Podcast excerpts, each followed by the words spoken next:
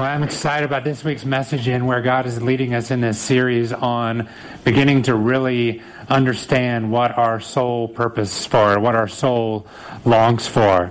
Um, it's one of these. If you if you've been alive for a long time, and some of us have been here alive longer than others, we all see this things repeating in our soul. Like there are certain things that we all long for, these common primal needs in our life that we all desire. And and a couple weeks ago we looked at this truth that you know we understood that we are physical and spiritual.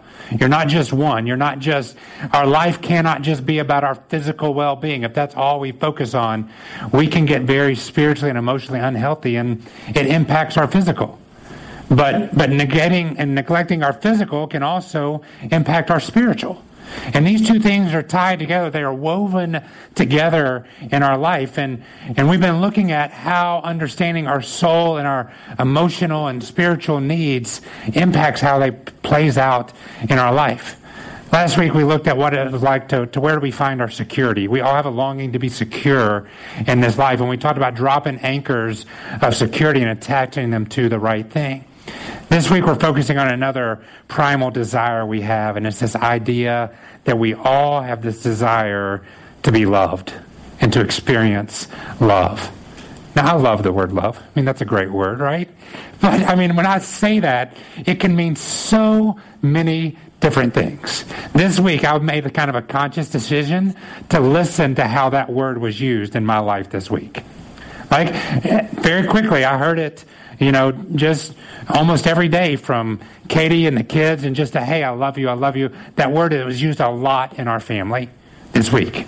I heard it used a lot between each other, and that's certainly a way love uh, is experienced. And then I, another way that I heard it this week a lot was in relation to food, right? I mean, I was we were out to dinner, Matt and Gina and Gary and I, last Sunday afternoon, we just all having up at this restaurant called Kavala. It's on 50th. And like Gina's like, I love this restaurant. Like, I've not been here before. I mean, it was just, I mean, she, I've seen her get excited about Matt, but this was pretty close. I mean, it was, uh, and then, uh, Friday night, some of us went out for Jamal's birthday, and I saw a side of Anna I've not seen before because they we went to this place called Blue Smoke, and they brought out these cornbread madeleines with like this sugar dip, and like her eyes just when she took that first bite, she lit up, and then somebody began to reach for them. And she was like, uh uh no. I mean, she was, these are mine. I'm not sure if it was love or lust, but it was, it was, she was like, I heard that a lot this week when it came to food. The, the other way I heard it was kind of in a, almost a sarcastic tone, like, don't you love the seven train this week? Right? I mean, you're just like, oh, this weekend, just, you know, it was like you were using it to, to almost communicate the exact opposite. You know, another place I heard this week was the weather, right, man? Wasn't that we just loved the weather this week, being able to get outside I, I, did my, I put all my sweaters, I packed them up, they're under my bed now. I, I got the shorts out this week. Like I was, I just loved that. And so when we talk about this desire to experience love, like, what kind is it? That family love, this love of food that nourishes us, this experiential, what, what is it?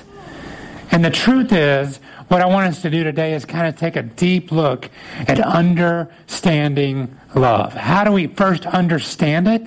How do we experience it? And then what does God say about how we engage in love? And so the first step I want us to take today is kind of understanding love. Get us all on the base level of when we use that word, what does it mean?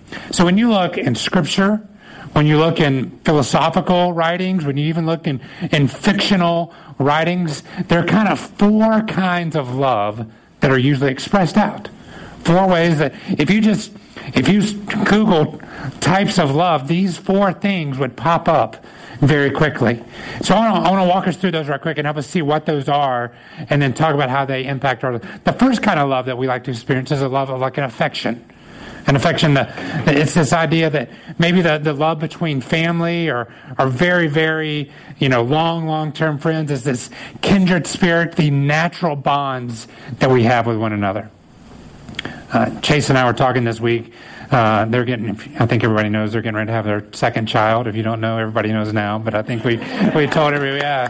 Um, but it was this conversation of like, man, you ever have, were you ever fearful that you might not love your second child as much as your first? And I'm like, no, it just happens. I don't, no, I'm just, I'm like, no, it's, God expands that love. Like this, these natural bonds, all of a sudden you love. It just flows out of you, this, this type of affection that you have, this, these natural bonds. And then there's another type of love that's talked about in Scripture and other places that's a, kind of a friendship kind of love. It's, it's these deep levels of friendships, a, a love that's grown through common interest and shared experiences. Right? I mean, I, I get to know somebody and say, hey, I, you know, hey, I like you, man. I enjoy hanging out with you. But as we start to do stuff together, as we join our lives together, we begin to experience love for one another. I love being around you. I love hanging out with you. I love doing things with people. So we want that kind of love as well. And then there's, of course, the uh, a very popular kind of love, which is a romantic type of love right? And this is a love that we see often, you know, deep intimacy between two people, between a married couple of sharing their lives together is developed through deep physical and emotional bonding. I mean, it's a romantic style of love. It's when you see somebody and your heart starts to beat a little faster and you're like, you start to get a little nervous, your palms get sweaty. I mean, it's, it's like that romantic style of love. And then there is the love that God demonstrates to us, which is an unconditional love. This love that's not based on maybe who you are, what you can do for somebody. It's based on the fact that they just love you. And it's demonstrated, this is the kind of love that's demonstrated through sacrifice and faithfulness. And, and I want to, I'm going to tell on myself a little bit here because I, growing up, I, I, would hear this taught uh, in church, and usually here's where it went to. Like, all those other loves are good, but all you really need is this unconditional love from God. Well, I don't believe Scripture teaches that. I believe Scripture teaches we actually need all kinds, all four of these loves. It's not a, should we should we base who we are in this unconditional love of God? Yes, it's important. It's incredibly valuable. But but we also, you know, I, I've heard before. Hey, if nobody else loves you in this world, you can still live off of God's love. That's a horrible thought, isn't it? Like, wow, nobody else likes me. I mean, nobody, I'm not even, nobody else even wants to be my friend. I mean, we, we all desire to have these broad types of, God connect, created us with all these different types of way to connect. We should connect with God knowing that He loves us unconditionally. We should have these deep friendships where we share share experiences with people. We should have these family, uh, almost said afflictions, affections for one another. Sometimes they go hand in hand, right? You know, we have this romantic love that we desire. We want all of these things. We need all of these things. 1 Corinthians 13 13 says this So now faith, hope, and love will remain, but the greatest of these is love. Love. It's the greatest thing that we have to experience. So when we talk about love today and our soul's desire for love, I want you to, it's not just one. It is this idea that we need affection, we need friendship, we need romance, and we need to be loved unconditionally. All of this. So now if we kind of understand what love is, the next question I would ask us is like, how do I experience love? How do I like take it in? You know, if somebody is actually loving me, how do I actually receive that in such a way that it meets a need in my soul? And if you've never read the book or been through a study on the five love languages, uh, it's an incredible tool. It's uh, and I'm not going to teach on the five love languages more. I'm going to tell you what they are, but it, it's a great tool for married couples, for families, for even friends to go to through together to learn how do I experience love and then how do those that I want to show love to, how do they receive love? Because you know what? However I experience love is usually how I express love. But that may not be the best way that Katie or PJ or Natalie or one of my friends ex- receives love. And I'm like, man, I'm giving you great words of encouragement and affirmation. They can, that's great, but I want quality time. And I'm, I think I'm giving these things. So the, the five love languages, if, you, if you're not familiar with them, are, are this. First is words of affirmation but that we use our words to build other people up. And that we like to, you know, you like people to say nice things about you, or that they notice what you do. It's not a prideful, arrogant thing. It's just the way that you receive love. Now, if you go around all the time and like fishing for compliments, and somebody says, "Hey, I like that shirt," and you're like, "Yeah, what do you like about it?" you know, or like, and you're like, tell, tell me more, tell me more, you know, it's like that. You're just wanting that, that's a different thing. But when we take words of affirmation, they build us up and they encourage us. Or the other, another way that we can receive love is through acts of service. When people willfully take the initiative and they demonstrate their love to us. Like I know for Katie, like if she comes home from work and there's no dishes in the sink, like that's she receives that as a great act of love. Like it's it's amazing, you know. And so just doing things not by accident but with intention, acts of service. Another way is gifts, right? That people like to receive gifts. I'm I'm telling you, this is one of my love languages. I I, I like it when, not just when somebody. One of my least favorite gifts, and I'm not telling you not to give me, is a gift card. Because what I would rather, I'd rather somebody think through enough of like, what is something that, man, this is something when I saw this, I thought of Patrick. And they actually get that. And that, so that's a, it's a love language for me. So it's not just giving, but it's giving with intent, giving with understanding of who that person is specifically in mind. A fourth one is quality time.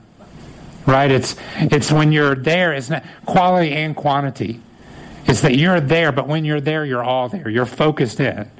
It's not that you're with somebody and while they're talking to you, you're on the computer or on the phone or watching TV and doing something else. You're focused in on them. Some people, that is their number one love language. And the last one is physical touch. It's a hug, it's an embrace. It's, it's not just a sexual aspect of things, it's, it's that we just enjoy that touch a hug, a handshake, just that physical connection with another person. And what I want you to understand, just like the four types of love, you don't have to pick one of these love languages. You know what? When I was, I like all those. You know, it's not that, that I'm like, okay, I don't, I don't need words of affirmation. You can talk bad about me as long as you give me some good gifts. You know, it's, it's not the way it has to be. We desire all of these. And when we are receiving all of these, man, it fills up our love tank very quickly, doesn't it? I mean, if you think about it, if you're receiving these four types of love in these five ways, man, your soul is just overflowing with love. And we have this desire for love. And I bring these two lists up because it would be impossible for us today to look at God's Word and begin to study the Scripture and look at love without us all getting on the same page. So if I said, hey, we're going to talk about love today, and you were thinking about your last meal or you know just your husband or wife or just how you feel about somebody else and you didn't understand this whole picture then we wouldn't understand how scripture speaks about this. So what i want us to see today is that we need all of these things. Our soul longs for all of these. But before we jump into scripture i think there's one more question that we have to ask ourselves and is this. If we understand that hey we need these kinds of love and we like to experience it this way then why don't we feel loved sometimes? Why, why is it that we can be in a city of millions of people and feel completely alone and complete, feel completely almost abandoned sometimes and unloved and uncared for? And, and I think there's three reasons. One is it can be people treating us that way. It can be people choosing not to love you. That's certainly one way. But I think there's two internal things that we can do as well. And one is this, is we try to fill up the types of love from the wrong sources. So if we're wanting this romantic love from some, maybe we're, we're not creating these deep bonds, we're just creating these surface level physical relationships that maybe fill the tank up for a minute, but they don't meet that longing need. Or we're trying to you know, have this, uh, you know, affection for one another and this family, and we, want these deep bonds, and we're just, we're going out and we're doing all kinds of different things. We're trying to find it different ways, but it still feels empty. It doesn't fill us up. And so we try to fill our need for friendship, our need for romance, our need for unconditional love from sources that don't meet those. And it still feels empty. But I think another thing is this is we don't make ourselves available to be loved sometimes. We shut it off. We build a wall. It's not that other people don't want to love us, but either we've been hurt or we, we don't trust people and we keep people at a distance where we know we long for love, but we keep people out. We basically turn off those dials of how we, we don't let people show physical touch. We don't let, when people say something kind to us, we don't take it in. We're like, ah, he didn't really mean that. You know, I, am not, that, that, he was just saying that to get something. And we start turning off these valves and we feel unloved and we don't realize we're the one that's closed the door. And so other people can close the door. We can try to fill it from different sources, or we can close the door ourselves. And what I want to challenge you to do this morning as we begin to look at Scripture is would you allow God to challenge your thought and ask you, am I, am I closing off doors to love in my life? Am I, am I refusing to allow myself to, to be loved in these ways? Or am I open to it? So we're going to look at Scripture. If you got your Bibles, uh, open up your uh, your phones or iPads. We're going to be in Luke chapter 15 today.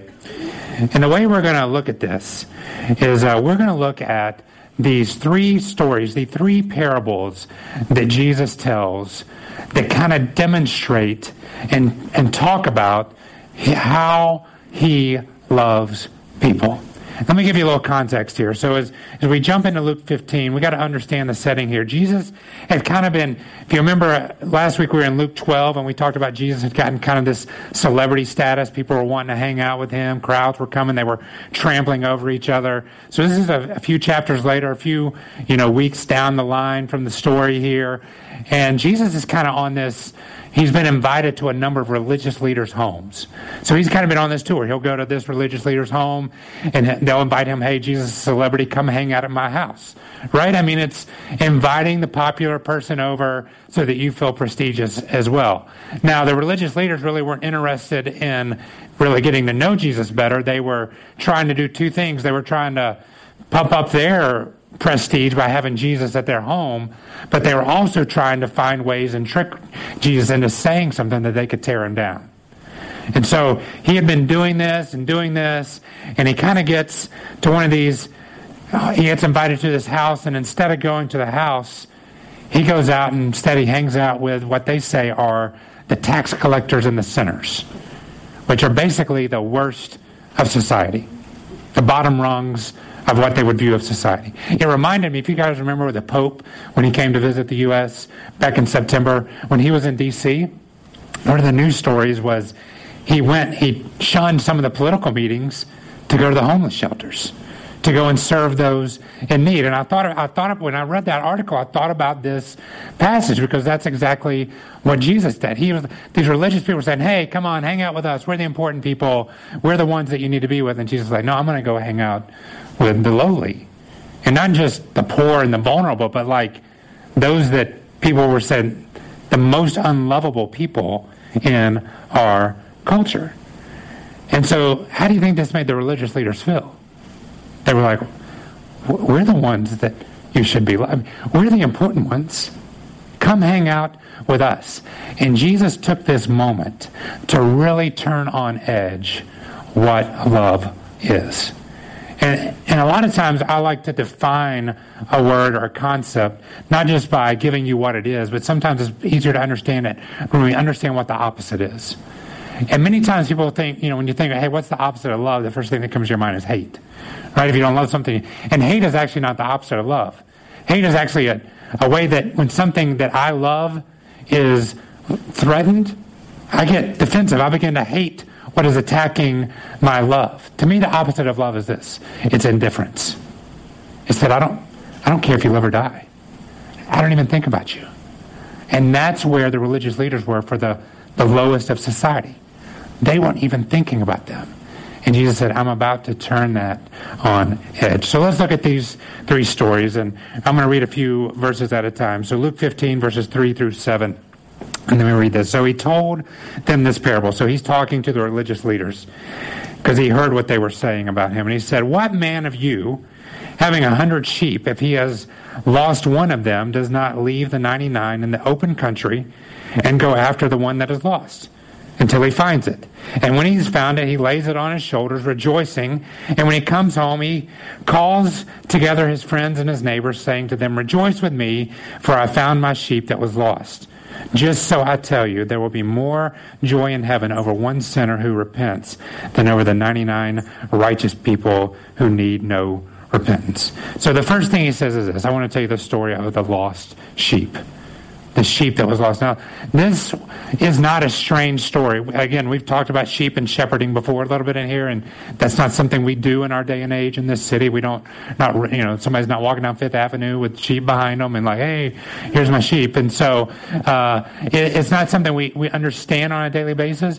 But like this idea of lost sheep was a regular occurrence the people hearing this story would have understood because what would happen the shepherd would take the, the sheep, his flock of sheep, through a very rocky, difficult terrain. And when he got on the backside, on the open country, it said, where they would graze and feed, he would count them.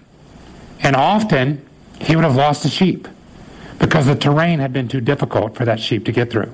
And so he would leave those, the flock of sheep in the safe, open country, and he would go back over that difficult terrain and he would find the lost sheep that had gotten stuck somewhere. And he would not only get it unstuck, but then what did it say? He would take it and literally put it on his shoulders because it was too difficult for that sheep to traverse, and he would take that sheep out to safety. And when he would get there, him and the other shepherds would rejoice that they did not lose a sheep and that they all made it safe and sound. This is an amazing kind of love that turned the religious leaders' mindset upside down because this is a love that rescues. This is a love that Je- Jesus demonstrated here that said, look, these tax collectors and these sinners that you're talking about, those are the ones I'm actually coming for. Those are the ones that I came to save, to reach out to. He wants all to know that they're loved. Jesus isn't excited that 75% success rate made it through the difficult path, or even 99% made it through. He desires for all to come out on the other side. You ever felt left behind? You ever felt just kind of abandoned that the terrain of your life has gotten so rocky, so difficult that it felt impossible to pass? You feel like everybody else is just keeping moving forward and you're stuck. And life seems to be moving on for everybody and everything, but you're just at a standstill and you, you feel abandoned and alone. I want you to hear something this morning. God sees you. He doesn't just see you, He's coming for you. And I hear this He's not coming for you to judge you. He's not coming to say, How dare you got stuck? Why, why couldn't you have done better? Look at what the other 99 did. Why are you such a failure? He doesn't come in judgment. He doesn't come in judgment. He's coming looking at you to rescue you, to find you, no matter where you're stuck and what you're stuck in. He wants to take you and wrap you around his shoulders and carry you to a safe place. That's a love that rescues. And, and the religious leaders of that day had forgotten that kind of love. They looked at those that were vulnerable and those that were fallen and they said, let's leave them behind. Let's forget them. And Jesus says a true love is a love that doesn't forget. It doesn't let go. And so I want to challenge you to anchor your soul in the love of God that can and will rescue you and refuses to leave you behind. Wherever you're at, God is not going to leave you behind. There's a second story that I want us to read, and starting in verse 8, and he says, know, this is kind of Jesus. He tells this story, and then he goes right on to the next one he didn't have to explain what a shepherd and sheep were like I did, like they understood. And so he goes to this one. He says, Or what woman, having ten silver coins, if she loses one coin, does not light a lamp and sweep the house and seek diligently until she finds it? And when she's found it, she calls together her friends and neighbors, saying, Rejoice with me, for I have found the coin that I had lost. Just so I tell you, there is joy before the angels of God over one sinner who repents. So this is the story of a lost coin. Again, this is not a story of a woman who is just, you know, misplaces money and is like, oh, I lost some of our money, let me find it. Culturally, there's a picture here. That thing around this lady's head was given to her as a dowry. This was, in, in, those days, men would pay the, the wife's family a dowry, a payment for taking her on as a wife. And one of the things she would receive as a dowry is this headband or necklace that had 10 silver coins on it. It was like a wedding dress, I mean, a, a wedding ring. It was, it was a sign that she was chosen, that she was valuable, and that someone cared for her. Can you imagine that, how meaningful that was if she lost one of those coins? It wouldn't be just like, oh, I dropped a nickel and I can't find it. Right? All right. What? A, it's like this. You ever lost a wedding ring? I mean, you ever had that? Like, where is that? We, we were at the beach one time. Some guys of us were on a guys' trip, and we were out just playing in the ocean. There were about 10 of us. And all of a sudden, one of my friends comes up, like, out of the ocean screaming. Like, oh my God, I'm like, we're like, we're thinking a shark is coming, like, you know, run. I mean, like, what is it? And he's like, I lost my wedding ring. Like, we're in the, we're in the Gulf of Mexico. And he's like, what do I do? And so we all literally go over there and we're like, 10 of us are like in the sand, like trying to find. And by the grace of God, we found this way. I mean, it was, and that's what we were like, yeah, there was great rejoicing. like, cause he, he was already figuring out like, where, how can I get a replacement before I get home? Like all this kind of, you know, stuff that is just going through your mind. And I imagine this story like this, this woman who you can tell it's missing. Like if her husband comes, it's like, where, what, you know, because there were also stories of women that would what, do that and they would actually take those off and sell them and, and they would use them. And it would show like, I don't, I don't really value your love. And so this is not just a story of a woman who, lost a nickel. It's a somebody who lost something incredibly valuable to them.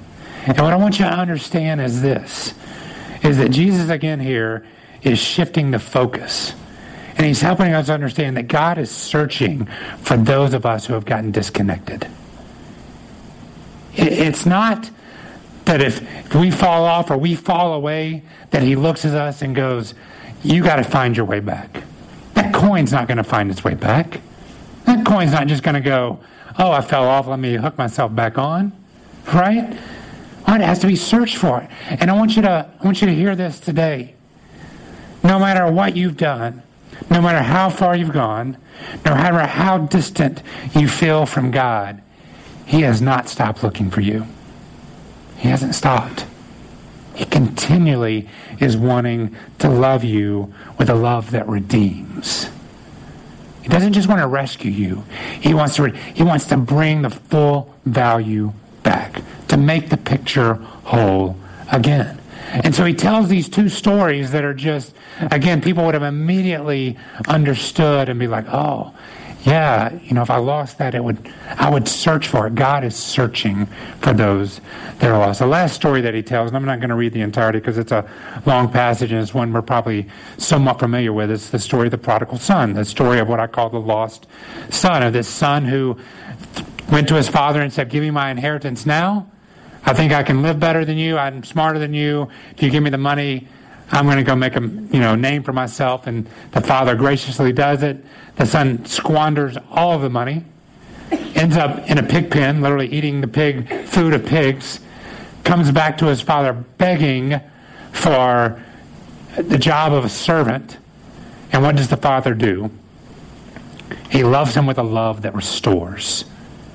Because he doesn't just say, Yes, you can have a job as a servant. You can be the least of my household. Here's what he does he comes out and he gives him three things. If you read the story, it says he put a robe on him. And what that robe symbolized was you are back in the household. It's a robe of righteousness. You are made right again. And so this is a love as we understand that it restores us, this restoring love is not that when we turn back to God, that we've got to do these 10, 20, 10,000 things to make it up to God. He forgives and he restores. He didn't tell his son he had to do anything but be there to put the robe on. And then he gives him another thing. He gives him a ring. And he says he puts the robe on, he puts the ring. And the ring was a sign of authority. with that ring, you could go into town and you could purchase and you could buy things on behalf of that household. It gave you authority and power. And God is saying, look, my love, when it restores you, you have access to everything that you've ever had access to before. Nothing is withheld from you. You went and squandered everything that I gave you, but guess what? Everything I still have is yours. And then the last thing that he gives him is sandals. He puts sandals on his feet. And I love this because what he's saying is now I want you to go again I'm not gonna not gonna keep you from leaving this place again. I'm not gonna keep you here. But as you go now, I want you to go and speak of the love that you've experienced again. Go for the right reasons. Go out and share for the right reasons instead of going out on your own. Go out with my righteousness and my authority and live life as I intended. And that's the way God restores us. And, and I don't know about you, it is easy to forget these kinds of love. It's easy to just try to fill our tanks of friendship and romance and affection and even unconditional love from so many different sources. And God says, look, at the very beginning, at the source of it all, would you remember that I love you with a love that is going to rescue you? I'm not leaving you behind. If you got stuck, I'm not leaving you behind. If you feel lost, I'm coming for a love that redeems you. That even though you walked away, I'm, I'm going to bring you back and bring you back full value. And then I'll love you with a love that restores you, bring you back fully. And so this morning, are you, I ask you to kind of think about, are you even keeping God and His love at arm's distance? Are you thinking, I'm not worthy of God's love? I've done too much? Or have you had this view of God that He's abandoned you? You don't think that He's looking for you? Or even you're like, well, I'm kind of back. Like I've come back some, but I'll never be what God intended. I'm kind of a broken Christian. There's no such thing as a broken Christian. We are fully redeemed, restored. Do we make mistakes? Do we still fall short? Yes. But we're not broken in God's eyes. I want to challenge you to live out of that love. Try to live off of, are you trying to live off of just one kind of love today? Would you live off of this restoring, redeeming, rescuing love? Let's pray together.